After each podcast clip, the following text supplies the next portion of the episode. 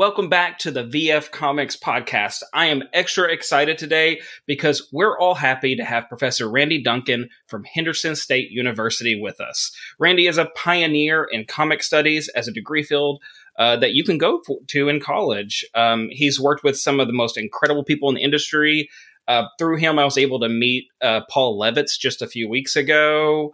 Um, and you know he may get into some of that today we have so many things to talk to him about uh, but we're going to start our focus on what he teaches before wandering off that beaten path uh, with me here this week to grill our guest as always is tom hello how are you i'm good buddy and meg I'm so sorry. I, I muted because Caleb walked in. Sorry. Authenticity is important, but if you get distracted again while we're Seeing. doing something I don't I pay you for, I was trying to be good by muting. He came in and just went, and I was like, Caleb. Oh no!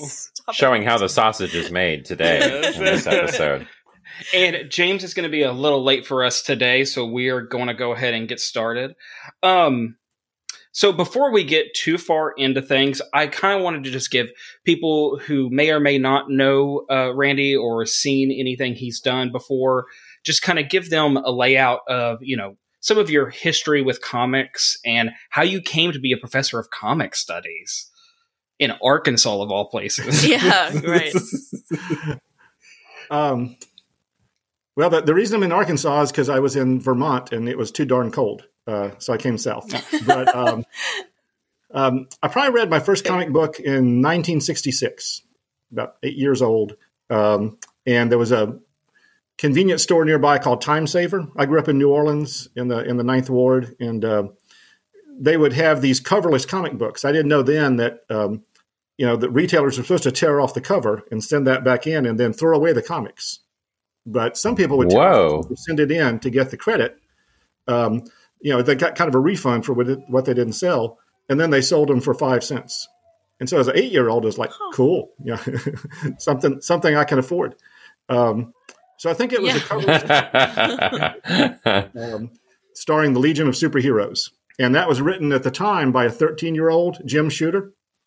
So I really connected with him. You know, uh, it, it, wasn't very sophisticated, but it was pretty sophisticated for an eight-year-old. Um, so. Yeah. Um, to jump ahead, I'm um, I'm at LSU and I'm um, in the PhD program there.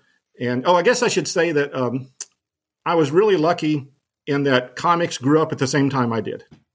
Because if you think about it, hmm. um, we're starting to get more serious work in the 70s, you know, when I'm going to be in my later teens.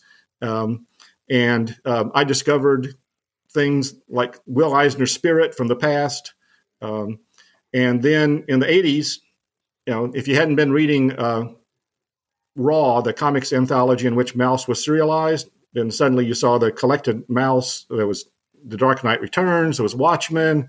Um, you know, Will Eisner was doing graphic novels. And, and so by the time I'm in college and I wanted something a little more sophisticated, comics are giving me that. Because, you know, early 80s, um, we, we get um, Alan Moore, Steve Bissette's Swamp Thing, and then that leads into Vertigo, et cetera, et cetera. Oh, so I never had to give up reading comics um, because I didn't outgrow them; they just grew along with me. And um, that yeah, is an incredible yeah. timeline to grow yeah. yeah. It's, it's, it's funny because that's what uh, Neil Gaiman mentioned that Swamp Thing is what got him back into to that as well when he came to to our school and did a talk. That that that that run of Swamp Thing is what pulled him in. And yeah, it was just noticeably like, different. Yeah, you know, than anything else. And it's kind of cool now that, um, you know, Steve Bissette was the artist for most of that. And we have the uh, Stephen Bissette collection here at Henderson. And then he has donated oh, cool. original um, artwork and stuff related to his business and whatnot. Um, so, but I'll, I'll, mention that later. But um, so anyway, I'm working on the, on the, PhD and I'm still reading comics. Um, and um, I did a paper for a film class in which I looked at Frank Miller's Daredevil and how it was cinematic. And I did it, I turned in something about five times longer than the requirement. And so the professor said, um, and he didn't know anything about comics. He said, Randy, you seem to be really into this stuff. Uh, have you considered this as a dissertation topic? And I said, "You can't do that, can you? You can't do a dissertation on comic books, can you?" and I, I was in a, a, rhetoric program, you know, at LSU, in, in the communication version of rhetoric rather than the English version, and so I ended up doing a doctoral t- dissertation on the rhetoric of comic book form, which I finished in 1990. Um, and so, you know, with, with academics, the dissertation kind of sets you on a path, except I was on a path that didn't exist. It was just, you know, a forest that people hadn't hacked through much yet. Um, a few people like Tom Inge had, had written a little bit about, about comics. Um, but, you know, I was young and stupid, and I thought, well, I'll do that. And it was kind of good that it ended up at Henderson um, eventually because we're a teaching institution and we don't have that pressure to publish. And there wasn't much of any place to publish comics research at that time. So I would present at conventions like the Popular Culture Association convention or whatnot. Um, and then probably 91, I should find out the exact date of this. I taught under special topics comics as communication. And um, I could do that because I, I became department chair at a pretty young age. And I gave myself permission as department chair to teach that course. Uh, nice. So, so, again, it was just things were kind of falling into place for me. You know, being yeah. born at the right time, having a professor who was kind of open minded to something um, that most professors would have thought was just totally silly and not worth doing a dissertation on.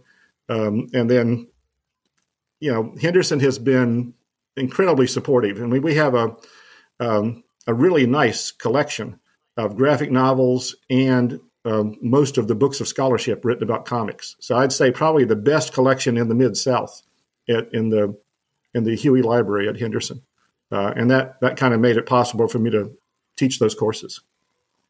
That was a long answer to something about. No, oh, that was great. That was great. No, that's was... perfect because you know I was just wondering. I was like, no, you know, thinking about the time you had to have grown up. I'm like, who t- was taking comics seriously enough to let you do that?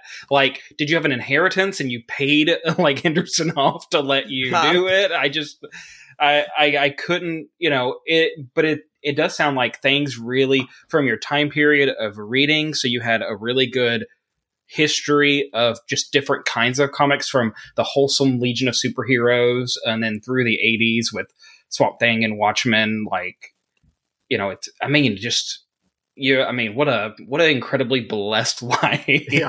um, and there was the alternative comics movement. I kind of missed out on um, underground comics because I was um, still a little too young at the time they came out, and um, mm-hmm.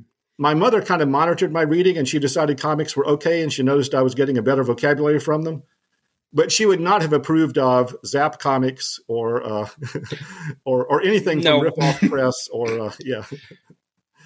Uh, your but, uh, your mother wasn't a big fan of the Adventures of Jesus uh, or anything like that. she, I think she'd have been okay oh. with that because she was uh, she went to church, but she didn't mind things being a little bit sacrilegious. So um, I don't yeah. think that would. Okay. awesome mom. What? That's so yeah. cool. Your it would have been. It would have been more the uh, explicit sex and the drug use in some of the underground comics that you know. Yeah, that's fair. Yeah, absolutely. yeah, that's, absolutely. That's probably good parenting right there. Yeah. well, True. it's great that you bring up the vocabulary issue because I have recently at the library um, had a parent who wanted their child to stop reading comics and read real books because for like vocabulary reasons they were they believed that they just weren't you know expanding their vocabulary enough with comic books. And i let him know without saying that they were wrong was just like well actually if you'll take a look at this and you know per 1000 words you know i've laid out some basic studies that i was aware of um, to say that that actually there's some really great amazing learning opportunities there. And if your child wants to read, you get lifelong readers from people who want to read, not from people who were forced to read. Right. Right. And that's that's one way so, that comics has been used a lot in um, encouraging kids to read, but also adult literacy. The idea of motivated readers. So, mm-hmm. um, a lot of teachers have realized, hey, if I have these things in the classroom when we're like on break and people take one of those off the shelf and read it, that wasn't happening before with with other books. Mm-hmm. Absolutely. Um, so uh, to kind of to now to go back just to the comic studies part. So I don't, I'm not sure how well you could do this, but break down for us in just simplest terms, like what comic studies is. What are the, what are the, what is the course load uh, that your university offers? Um, you know, what are some of the things someone would learn in a comic stu- from a comic studies department? Okay. Well, I think a good starting point for most people is comic studies is like film studies, but with comics instead of film. Because uh, a lot of people have had an introduction to film class. Um, yeah. And so the the book that Matt and I wrote, you know, the Power of Comics, History, Form, and Culture, um, was meant to be that sort of intro to comic studies book, just like your intro to film studies book would be. You know, you might take as a freshman or a sophomore. Um, and so it's also doing the kinds of things that you do in film studies when you get more advanced then you look at ways in which to um, analyze comics. Just you know like you'd later take courses on how to analyze film more in depth. And so um, kind of our second major book was critical approaches to comics. You know theories and methods. I don't know why that thing didn't sell better. That's such a gripping title isn't it? Uh, didn't take off huh? but, uh, but it ended up in lots of academic libraries, which was the point. And then it was used in some upper level or graduate classes. And so, if anyone's kind of familiar with the path of film studies, that's kind of the path of comic studies. Um, it just happened much later, even though comics is an older art form, but it was denigrated for so long that it took a, a good while for us to kind of you know, drive a wedge into the academy and get the get the courses in there.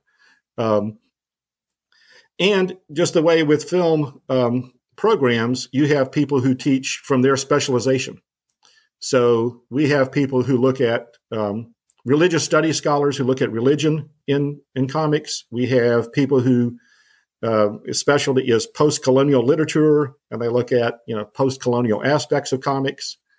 So it has gotten vast. Um, um, I keep mentioning Matt. Matt is, is Matt Smith, but not the Matt Smith who played Doctor Who.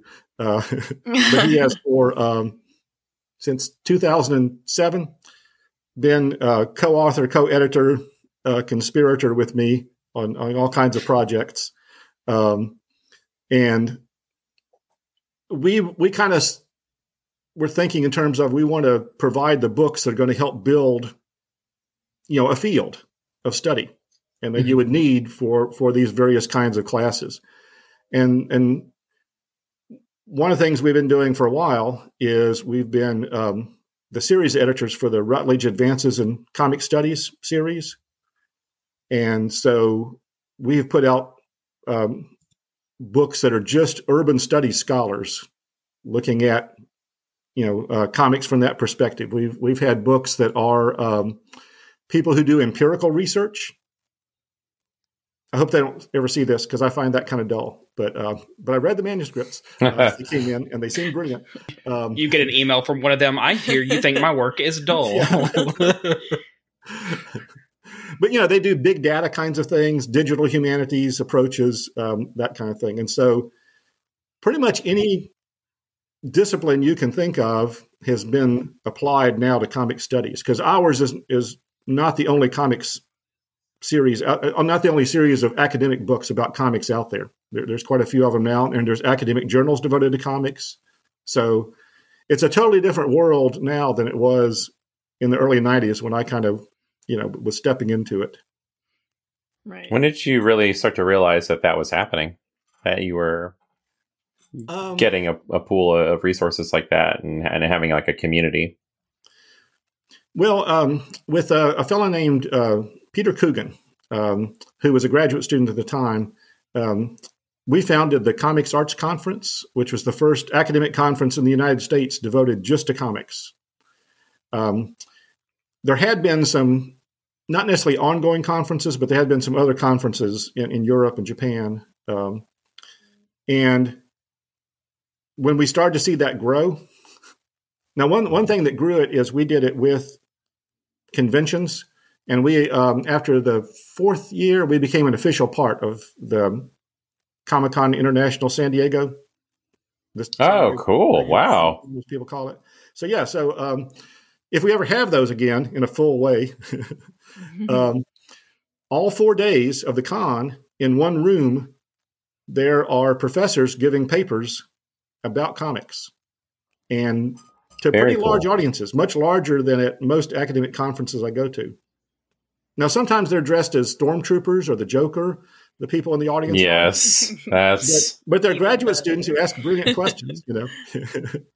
so it's a different. Oh, environment. yeah. But anyway, That that, sounds that that when it really started to grow, and we've been doing that for we're approaching you know 30 years now. Um, although I don't know how to count these recent years where we just did little Zoom presentations. yeah. So I think we've had like 28.1 and 28.2, and yeah. Um, Yes. but then there have been other. Um, the International Comics Arts uh, Forum. At first, it was, um, and and then it's become a, a regular recurring uh, conference. And now it's so specialized that there's, I think, 12 years have happened so far of the Graphic Medicine Conference, which is just people who are presenting papers about um, comics re- used in, in the medical field and related to health, and people telling their own illness stories in comics form and whatnot. Um, so, so yeah, I, I wouldn't have imagined it would ever get to the point it's at, but um, by the early 20th century, I could see that was what was happening. It was just like a snowball that kept moving faster and faster and getting larger and larger. The, I, Very I should cool. say, um, just so I, I don't forget, and I like to tell this little story of how one day I was in my office um, and I got a phone call, and it was from Will Eisner. And if you don't know Will Eisner, the industry awards, the Eisner Awards, are named after him, and he, um, you know, he he did the Spirit back in the in the 40s, which was kind of a textbook that other artists learned from, and then did graphic novels in the 70s and 80s. But anyway, um, I had interviewed him at a at a conference uh, in one in Dallas for my dissertation. And so some of my examples in my dissertation were from Eisner's work. And I don't know how he found out about it, but he he heard that there was going to be a comics arts conference. And he and he he, he said, Randy, can I go to that? And um, yes. I know I like I tell people um, I don't know, Will. I don't know if you've made an impact in the medium. Huh? I said, I don't know, Will. I don't know if you've made a big enough impact in the medium. Yeah, I don't. yeah, you may, have you earned this, Will? Oh man. So now that I'm single, I can say that might have been the biggest day in my life. When I was married, I said after my wedding day, this was the biggest day of my life. Yes. Yeah, there you go. So, um, and and then I knew uh, Steve Bissette because I'd taught at University of Vermont, and he's a Vermonter, and I'd, I'd met him at a little conference, and he contacted me, and he said, and I, I'd already asked him if he would come and give his slide talk on the history of horror comics, which I'd seen part of and I knew was fabulous, and he said, I got a buddy who's doing a thing that's kind of like a a theory of comics, but he's doing it in the form of a comic, you know. And so his his buddy Scott McCloud came to that first Comics Arts conference before Understanding Comics was published and did a slideshow on it. So our attendance was a total of about 12 people, but Wow. Will Eisner and Scott McCloud and Steve Bissette and also R.C. Harvey. Oh my Oh, gosh. If you know Bob Harvey, who wrote for yeah, um, and, and Leonard Rifas, who published Educomics and has, has done some. So, uh, um, yeah, that that's my favorite of the conferences, even though we've been doing it almost thirty years. Uh, yeah. yeah. Were you, you were teaching at, at you were at Vermont at the time? no, I was Or at is Henderson this- at, at that time. Yeah, you were, you were at Henderson. Okay. Yeah. Oh. Whoa. uh, yeah, just real casual, like Scott McCloud walking up. Hey, I've got this thing I'm working on, and it's I'm not sure of the title yet, but uh, I Yeah, love yeah. that though. It, it shows it's it too. Like things like that start at that forum for everyone. Absolutely. You know, like he had to give it as a PowerPoint presentation, and look where it is now. You know, that's that's the stuff I think that's so inspiring to people when they can hear that and know that they're looking at their PowerPoint presentation and thinking it can really take off. You know, Yeah. And, and those, absolutely. those three guys, Will and, and Scott and Bob, were kind of the foundation of comic studies in a way. So just the way back in the early days of, of film studies, it was directors, mostly Russian directors like Eisenstein and Kuleshov, who developed the first theories of film and wrote the first theory books. Um, Will's books are aimed at artists and are practical guides, but they're they're explaining concepts, you know, that people hadn't explained. Um, Bob Harvey in his articles in various places, and then he he wrote a book um, that was so long that made him divided into two: the art of the comic book and the art of the comic strip. Um, and then Scott's understanding comics. Those things were what I used in my dissertation because there was nothing else. You know, there wasn't something in academic journals. So a lot of my um, my citations are of Will Eisner, you know, and um, um, well, not Scott McCloud yet, but because uh, that, that came later, but uh, uh, of Will Eisner and, and Bob Harvey, um, and some things from the early uh, fanzines, because I tracked down some of those people who were were kind of writing theory as fans. Um, yeah, I think yeah. you know one thing you were talking about earlier made me think that you know a lot of people confuse comics as you know mostly the superhero stories and you know the you know the modern pop idea of what comics can be and it's just the existence of these works and these conferences prove that they, it's just as a broad and incredible medium as anything else. I know sometimes people I've had someone argue with me and being like, "Well, there's only like a few like really artistically great comics, you know, like Watchmen and Maus, and I'm like, "Yeah, but I mean, like, it, you know, they seem to negate the fact that and by saying that there's so many bad comics, it's like, yeah, well, there's lots of bad movies too. There's five Sharknados and ten Transformer movies. like, yeah. you know, like hey, the, the existence of bad in the medium doesn't uh, mean that there's not something worthy uh, uh, of just, you know, that that doesn't have artistic merit. Um, and it's so cool that you were able to kind of just from your own passion, you know, early on, like I'm very interested in this, and you know, really started something. Um, and I know you will never try to take full credit for it, but well, you were there. alone. I mean, I, I, came with in a generation of people who were like me, who'd grown up with comics, and and yep. and there were more serious comics to talk about, and and so um, yeah, there, there's kind of a wave of us that came after um, Tom Inge and John Lent and some of those those first people who are doing things. Uh, a lot of people don't know John's work, um, but he he's very important for helping us here in this country to learn more about international comics. Um, he would every summer go and tour through parts of Africa or parts of Asia and interview different artists, and um, and then he started, I think, just out of his own pocket, publishing um, the the first real academic journal on comics in this country, the International Journal of Comic Art, and it's still being published. Um, and a lot of that focus is on the international work, and and there's just so much of that. People don't realize how much in um, Brazil and Chile and Argentina um, there's a great love of comics and just tons of, of you know interesting work being produced. That's incredible. Oh my goodness. Um, I don't think I ever answered well, the original you... question though of um, what oh. courses you take. but... Oh yeah, what are yeah, what are the yeah? oh, yeah. No, it's Whoops. it's. I figured this was going to be an easy conversation to get off of onto different tangents. Yeah, yeah. Well, so yeah, what are the courses? Will Eisner story, you know. That, uh... tell me Will Eisner stories all day, and I'll just sit here and listen. Um, so there's two required. Ours is just a minor in comic studies. Um, and so that's what in the U.S. we have available at about seven or eight institutions now. I think we were the second one at Henderson uh, by just a semester behind the the first person. Wow. But um, you would take um, what used to be called Introduction to Comic Studies, but now we just call comics and graphic novels. Just um, don't hide the fact that it's fun and interesting, you know, with a title like Comic. Studies. Um, and then you take um, a number of uh, you have a number of electives to choose from, and at some point you do the um, comic studies project, which can be a creative project, it can be a historical project, analytical.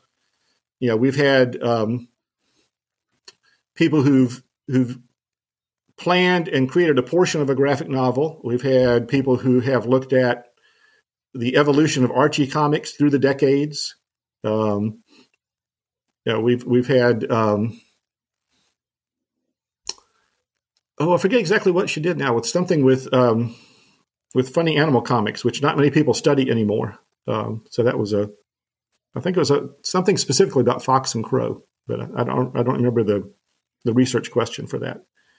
But yeah, it's kind of whatever students are most interested in, and then they negotiate with me or with Dr. Langley, and and we say, okay, that sounds like that's a project that's worth three hours of credit. Let's let's put together a syllabus of requirements of what you have to do for it. But in between, they might take things that are a psychology course with Dr. Langley. Um, the graphic novel seminar, the topics vary, and one spring the English department teaches it, and the other spring, next spring, I teach it. Um, it's going to be on crime comics this coming uh, spring. I'm doing it. Um, and then there's a nonfiction comics course. Um, and then there's various courses in the art department that you can take and you you say that you want to make comics as part of what you're doing in that that course and you can get credit for the minor for that. Very like cool to, yeah i'd like to go back in time and take some of those. It's never too late to go back to college megan. Um actually um, a friend of Marcus before i go into anything my, uh, else took huh? one of my courses this time. I said a, a, friend of yours took one of my courses this time because I was teaching it only online. Um, oh yeah, um, and, Nick, right? Huh? Yeah, Nick, Nick right? Uh-huh, yeah. Yep. I think I have a friend who took one of your classes. I know when I told her about this podcast, she was like, "You have to get Randy Duncan." So I'm assu- assuming that she has. Her name is Carrie. Carrie Hill. She works at the Democrat Gazette now. Oh, you may not. I don't even know if I'm allowed to say people's names on here, so I should just forget that I said that. I mean, technically, she lives at three two three. Yeah, this is her Sesame Street. I mean, we could just make stuff up and be like my pal Barack Obama. Um, yes. Um, did you guys have any specific questions for Randy or anything? Yeah, yeah, I James, you came in a little so bit late. I'm not really sure, sure what all's been asked. Tardy, tardy for class. You know. Yeah, I'm sorry. Um, well, really, we just talked to him about his early history. Um, so, uh, yeah. Mm, okay. I'm trying to. I thought, James yeah, man a few words. I thought that was um, leading into a question, James. So, well, well, well, we could ask him about some of the recent topics we've been talking about. That was what have you been lately? up to lately? Um, yeah. You know, the, uh, uh, you know the uh, the situation with the uh, labor, the labor issue at Image. Oh yeah. Uh, you know. Oh, that's true. That, I'm talking about unionizing and the and the history of uh, of how creators have been typically treated in the industry.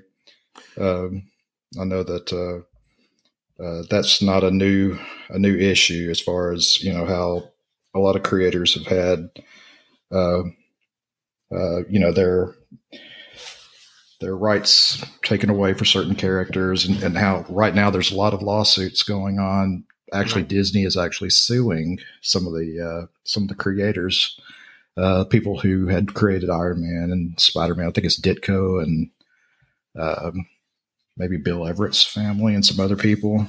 Uh, not the actual individuals, but their families or estates.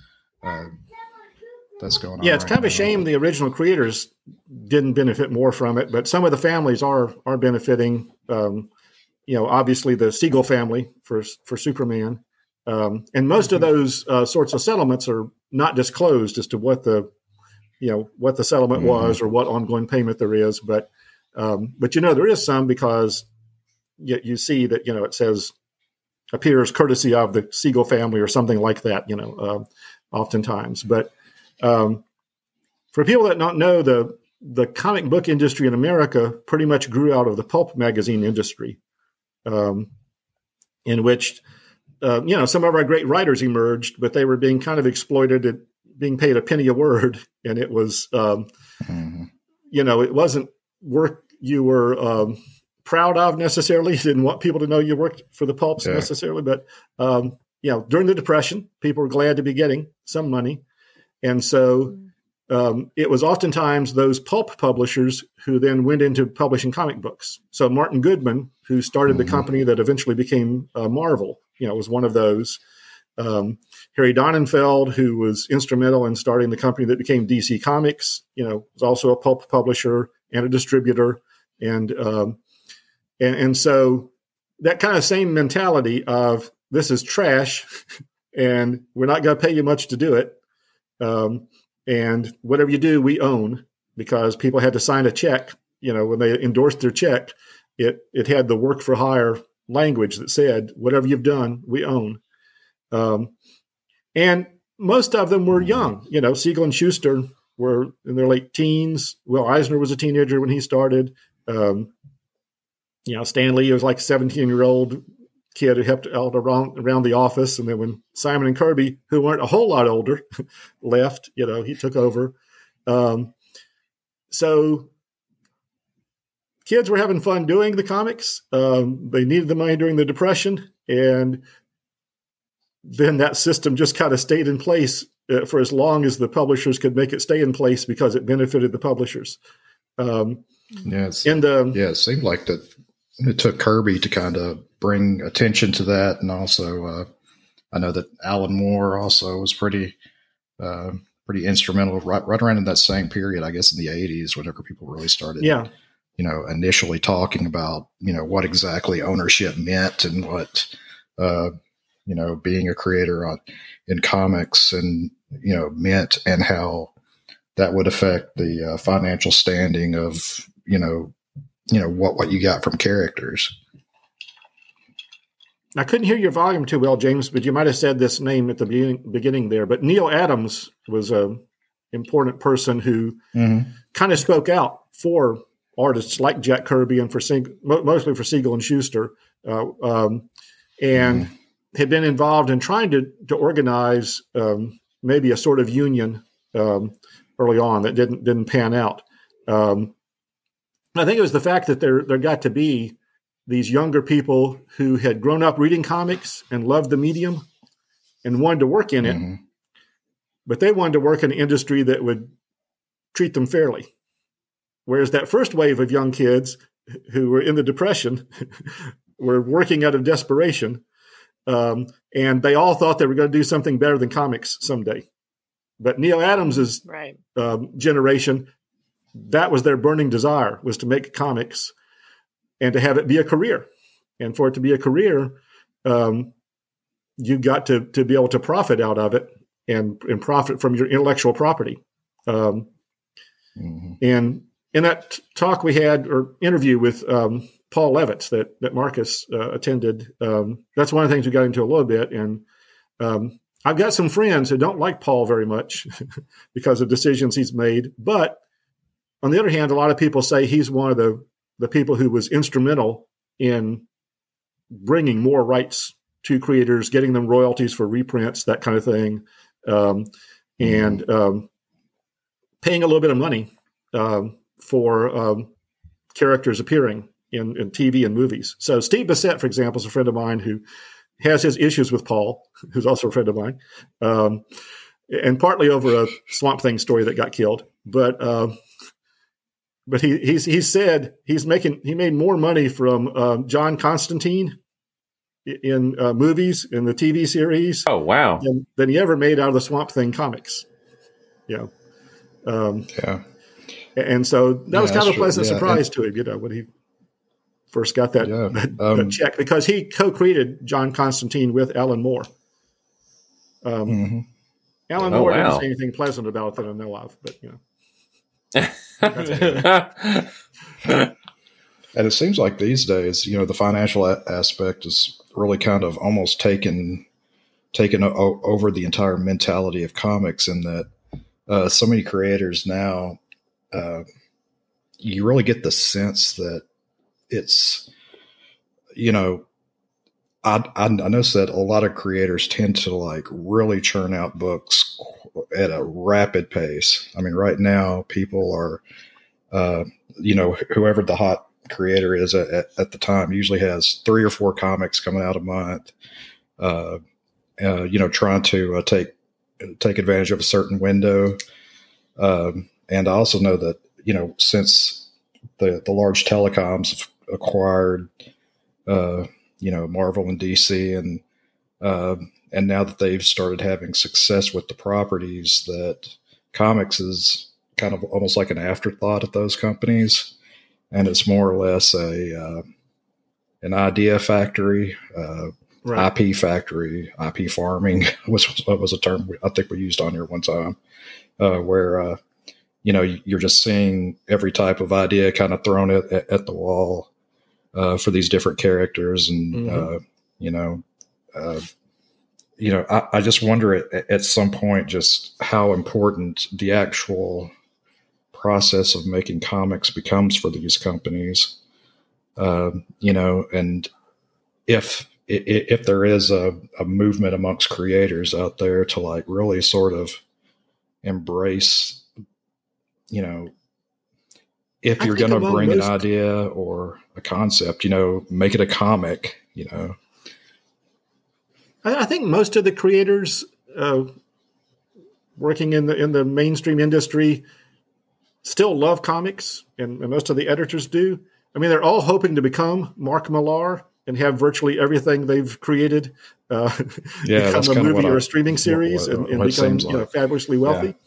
Yeah. Um, but you know that's that's sort of why Paul didn't continue as um, as president and publisher of DC Comics, is he loved the comics, and uh, Warner said we need someone who's more about the movies, and so you know he was replaced someone who came from the movie mm. world and that was partly because um, you know Disney had acquired Marvel, and Marvel movies were successful. And if you look at all of the early uh, press when it was just being talked about that that Disney might acquire Marvel, everything is in terms of IP, of intellectual properties. You know, all the Disney people are talking in terms of this is a you know a vast collection of intellectual property. They didn't say this is a company that creates great comic books that people love to read. That's not at all the way they were thinking about it. You know, so, so you're right mm-hmm. about that from the from the corporate level. I think that's that's the point of view. Um, but I think down in the trenches, the people who are writing and drawing and editing the comics still are comics people. You know, um, yeah, well, I mean, but, but, but could we imagine a world where you know someone like a Mark Millar or you know somebody like that who wrote you know the biggest comic, biggest selling independent comic out there, and everybody came calling for a for a TV deal, and he just said no. You know, I mean, I mean, maybe Alan Moore would do. I about to say Alan Moore would do uh, that. But, uh, yes, but but I mean, it, it, it you know, at, at, what point can we like say that the that that the comic is our priority and not our like stepping stone? You know, I mean, that's what I always kind of. get. Oh, you're thinking like it's with. being created for yes. with the idea of being adapted. Well, and and I know that a lot of these, you know, even the indie publishers are being snatched up by Netflix or mm-hmm. you know mm-hmm. whatever, are, are like basically contracting with these places just for IP. You know, it's like, yep. You know, I, I think Grant Morrison had been doing some stuff with Boom Studios like that, and mm-hmm. uh, you know, it'd just be cool if you know somebody, well, you know, would, would, just like step up and say, you know what, I'm just in in, in it for the comics, but well, this is. This is, uh, I, I mean, I, I, don't even even know if a if a writer or an artist these days could survive on just comics alone. I See, know, I, but, I think that maybe that's part of it is that the pay may not be there, but I feel like if you wanted to get into, I you know, I think as popular as comic IPs are for adaptations, it's definitely attracting people for that reason. But there's also a lot of special skills and talent that go into like writing and put together a good comic. And I've read lots of good stuff to where there's got to be love in there. So maybe it, for a lot of these creators, it's a little bit of both. I'd love to blow up, but I also love this medium. Um, because to me, like your average Joe just isn't a like there are so many ways to get into the field of writing and screenwriting or anything like that that I would say like your average person isn't like oh, I'll write a comic to get into it like because comics still have a bit of a negative stigma associated with them. uh, by your average person.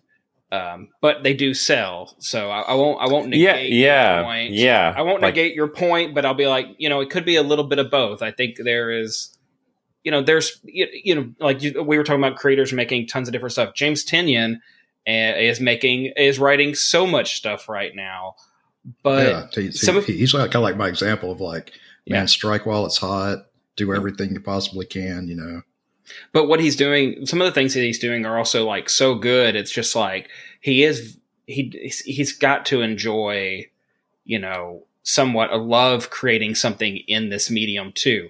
And if he gets rich on the side while he makes something he loves, so be it. And maybe Yeah, that's I don't just me being That- that optimist sounds to like your lot pessimist. No, I'm curious. Well, that and that's what I was like. Well, now I'm curious if you sl- if you believe that content created for that, you know, like commercialization or whatever, can't be of He quality or that, of, like- of merit. he signed that that huge Substack deal, you know, because he loves the comics. You know, I mean, what he did. the Substack, um, the Substack issue is definitely something that has been popping up in a lot of forums and stuff like that that I've been checking out about creators kind of using their name and their work to uh, make some real good side money. Um, well, that didn't that didn't, you couldn't really count that as side money because Well, they're doing that's prob- comics. it's just you know they're emailed to you or whatever. yeah, So I don't know. But I think one reason people, aside from the money, one reason people are reluctant to say no is that they've created these things they really love, these characters, and they think, and they can now reach a much wider audience because successful comic books sell under a hundred thousand, often a good bit under a hundred thousand. Um, you know, um, so. Um, and I know when you go to a comic That's book convention, you think, "Wow, look at all these these people that love comics." But out of the 125,000 people at say Comic Con, um, I'd say well more than half don't read comics. You know, they're there for other things. Yeah. Um, yeah, Yeah. and so, Yeah, that's true. you know, it, it's got to be tempting to say, I could I could reach so many more people if this turned into a streaming show than I can laboring each month to put out this comic that 75,000 people read. That's true. and yeah, good uh, writers, you know, if they feel like they're really confident in something, they have a message they want to spread, they're going to take the opportunity to get it out there. Um, but you know, sometimes some of that stuff does get lost in the adaptation. Uh, Go go be a television writer. It is crazy to think though that if you had an audience of seventy five thousand, that you would consider that small or not successful. You know, mhm. Go because you could be writing for like an audience Go- of like twenty Go write five. You television, go make know. like, Like- us, like Yeah, us. it's just, I mean, you know, like See my little if seventy five thousand people were were clamoring for your book, I mean, like I'm if just to- anyone, to, to get us to get comic sales back to the, where they were in the '90s, you know, let's get them back to like a million. You know, that way I'll, uh, you know, in, in 30 years I'll be finding them all in my back issues. you know, coming through constantly all the time. You know, and just like Right. '90s comics, they're worth nothing. yeah, exactly. Welcome Um, to the VF Comics podcast, the most cynical comic podcast uh, Yeah. you'll ever listen to. James I- has arrived. I, yeah, James got here. I was like, oh, here's Deb. Like, uh, we need to do the Debbie Downer image over you know, from Saturday Night Live. I don't know. Uh, my thing is is that comics a- as a medium, you know, I, you know, obviously I, I got into this business late in life, you know, because I loved it, and you know, it'd be nice to, you know, see a, a, a you know a rebound in comics the way that, that we've seen with vinyl, you know, or you know s s- some of the other mediums that uh, you know people are kind of coming back to. Well, I think Uh, I think there it may be there, James, but it's not going to benefit your store because it's online. Um, yeah, because web true. comics, there's just so much good stuff out there now, and so many people that are into that. So, um, at our comics club meeting, usually we meet once a week, and um, and I would give away comics every time we met. I just put a bunch of comics out there, and we do a little lot, you know, draw tickets and get to see who chooses first. And the majority of people who show up for a comics club meeting aren't interested in print comics because Oh, all the comics they read are online or web comics. And not that they aren't good comics. I mean, a lot of them are the same kind of genres that you'd find in print, but they're they're kind of like, eh, I guess I'll take one of these things if you want me to. But uh, Oh, Well, and it, Randy, I don't know. I don't know if you mind me saying, and you can tell me, and I'll cut this part out. But I remember when you emailed me about uh, attending Paul Levitz talk, you were just like, "Yeah, I, none of my students really know who he is because they all read webcomics." so it'd be nice to have someone there who knows who that person is. yeah, yeah, Wow. Nicholas was the only one who was uh, excited about it, and he had to be at work. Uh, yeah, oh, bummer. yeah. I was surprised to not see him there. Yeah.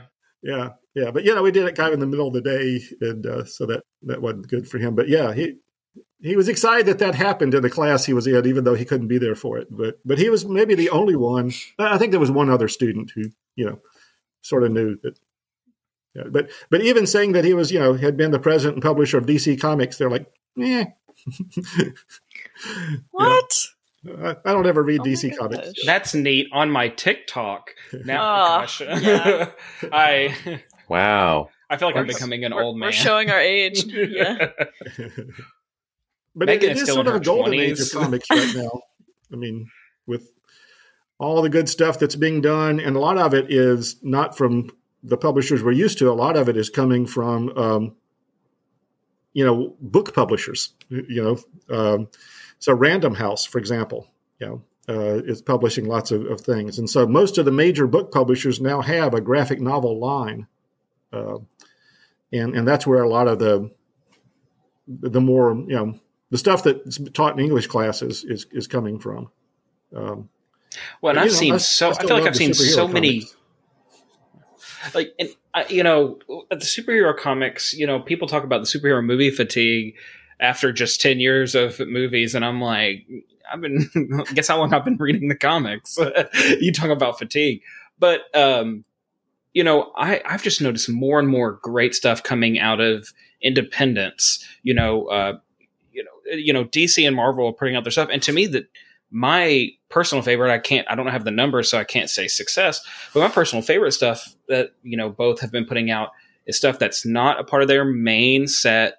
That is their can. It's not tied to canon or you know uh, or anything. Like last week, I, I think one of the things I suggested was DC Black Label uh, series because they're always like three to six issues long. I think the last God was twelve issues and you don't have to worry about what other comics you're reading or crossovers and you'll get a beginning middle and end and they're just really good and high quality same with james the bad idea stuff um, Mhm. james is you know i'm so glad that james is one of the is like the only bad idea shop in the state because i was able to see it and it stuck out and these they're doing these tiny little runs and they're telling their story and it's oh it's so yeah, good and it's and it's just comics as comics. You know, Mhm. I, I mean, everybody's speculating that there will probably be, you know, some sort of media deal or whatever with those, but it's just nice that you know it's it's not digital, it's not uh, and on digital they're not re, just- re, reprinting it or it- anything it- it's just it's just comics as comics. Mhm. Uh, you know, it may be a cynical, you know, money grab, and and they might decide to do something later. But um, you know, I'm kind of digging it now.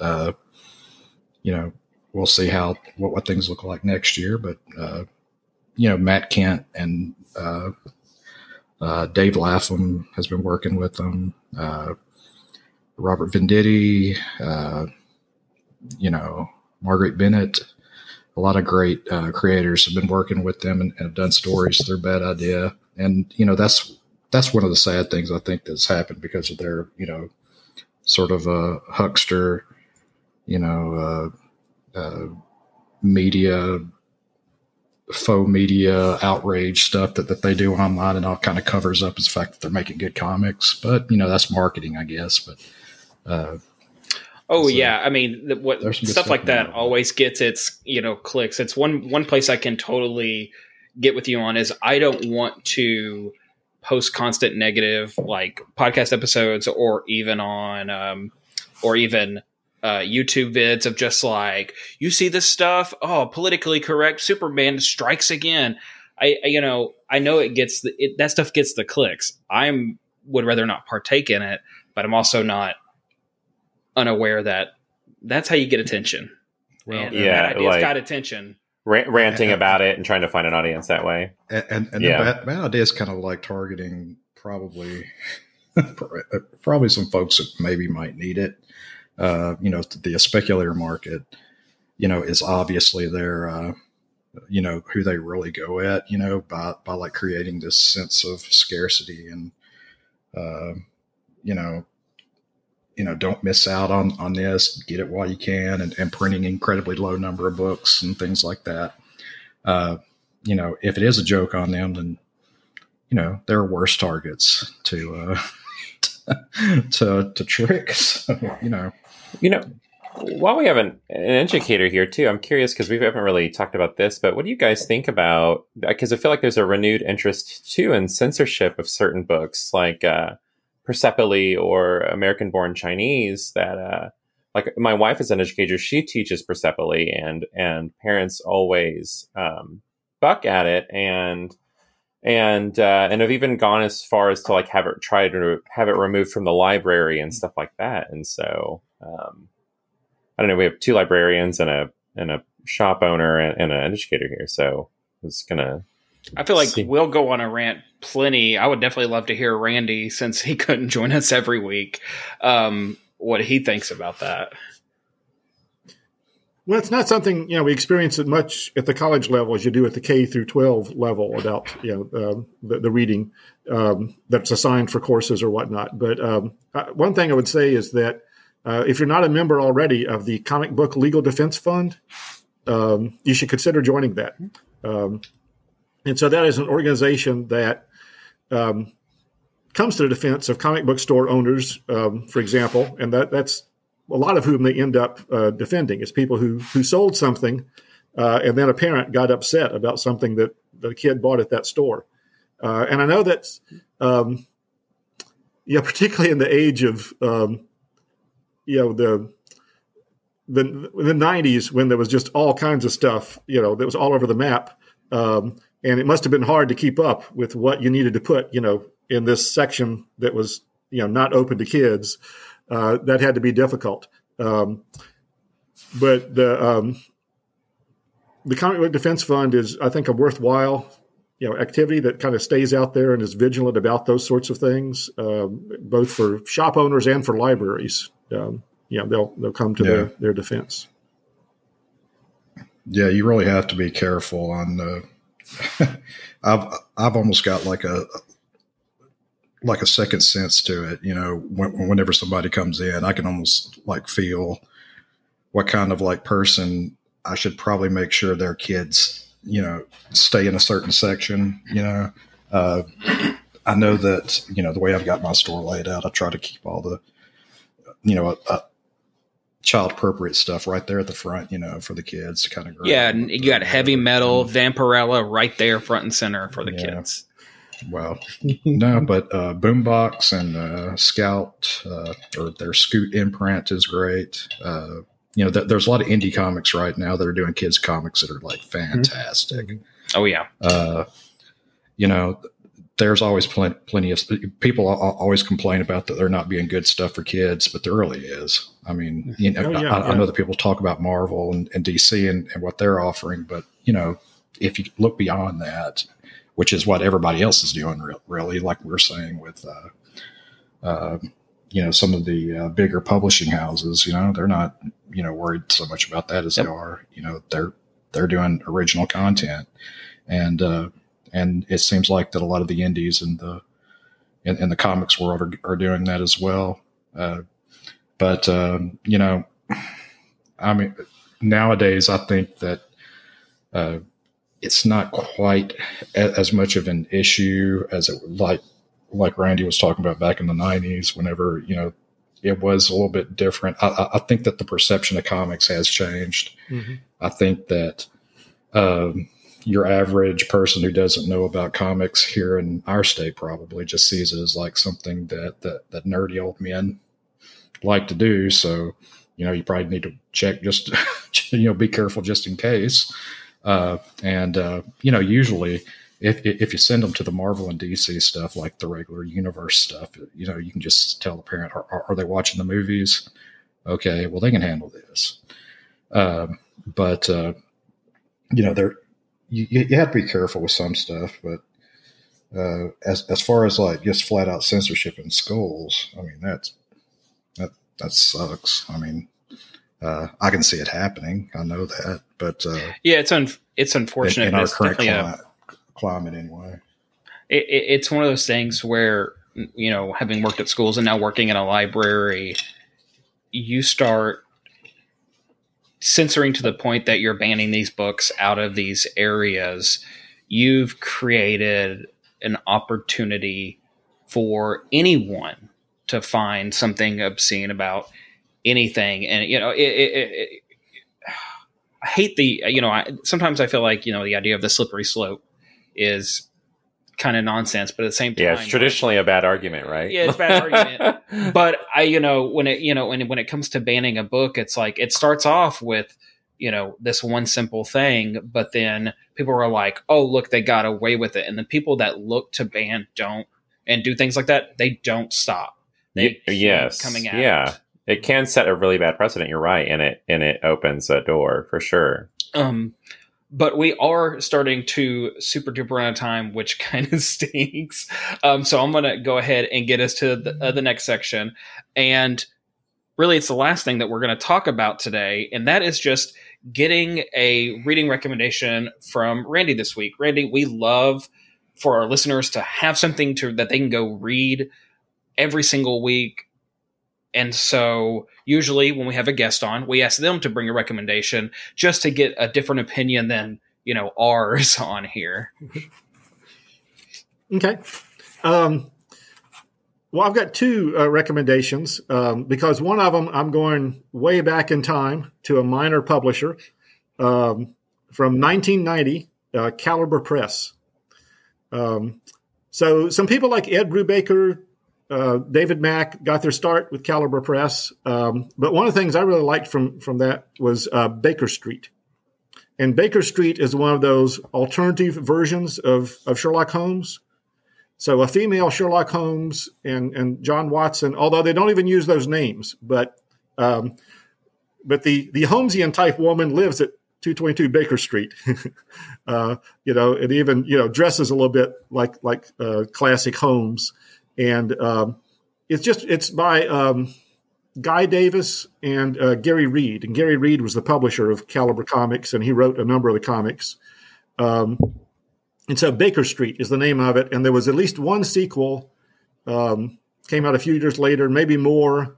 Kind of hard to keep up with the '90s with the flood of black and white comics, but it's black and white. You oh. know, Caliber is a small publisher.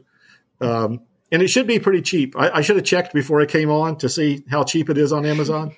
Uh, but I don't think there's a lot of people clamoring to get you know their back issue of Baker Street, and there are collections of it, so you can you know it's you can find the collected Baker Street, um, and it, it, makes a really nice read, and especially Holmes fans I think would enjoy it. Um, the other recommendation is more recent. Oh, did you have questions about that one? Uh, no, not Buck really. Holmes. Like, so yeah, like, yeah. I sure. really want to read it. well, there've been some great revisionist and updated versions of that. So to see somebody, especially like an indie publisher, hit it, I feel like sometimes the the smaller and more independent the group creating something, sometimes the more wild or different they can do, different kinds of things they can do. So this sounds really cool. I'm gonna have to. Yeah, yeah, and I forgot to mention Don't the uh, punk, the punk flavor to it. Uh, so it's Sherlock Holmes with a mohawk. Um, oh, yes. this sounds what? incredible. I, this just is very up my alley. This is this is super nineties. like, yeah. Oh man. so so the other recommendation What's, is more recent, yeah. um, from like two or three years ago. It's called Cover, and it was uh, from DC Comics. I think through I think they had a a Jinx World imprint for a while. Maybe they still do. Mm-hmm. That Brian Michael Bendis's stuff. So a cover is by Brian Michael Bendis and David Mack, who are close friends. I think Bendis actually um, went online and became a preacher and performed the service at Mack's wedding, or, or, or maybe it was vice versa. Um, and they are characters in the book.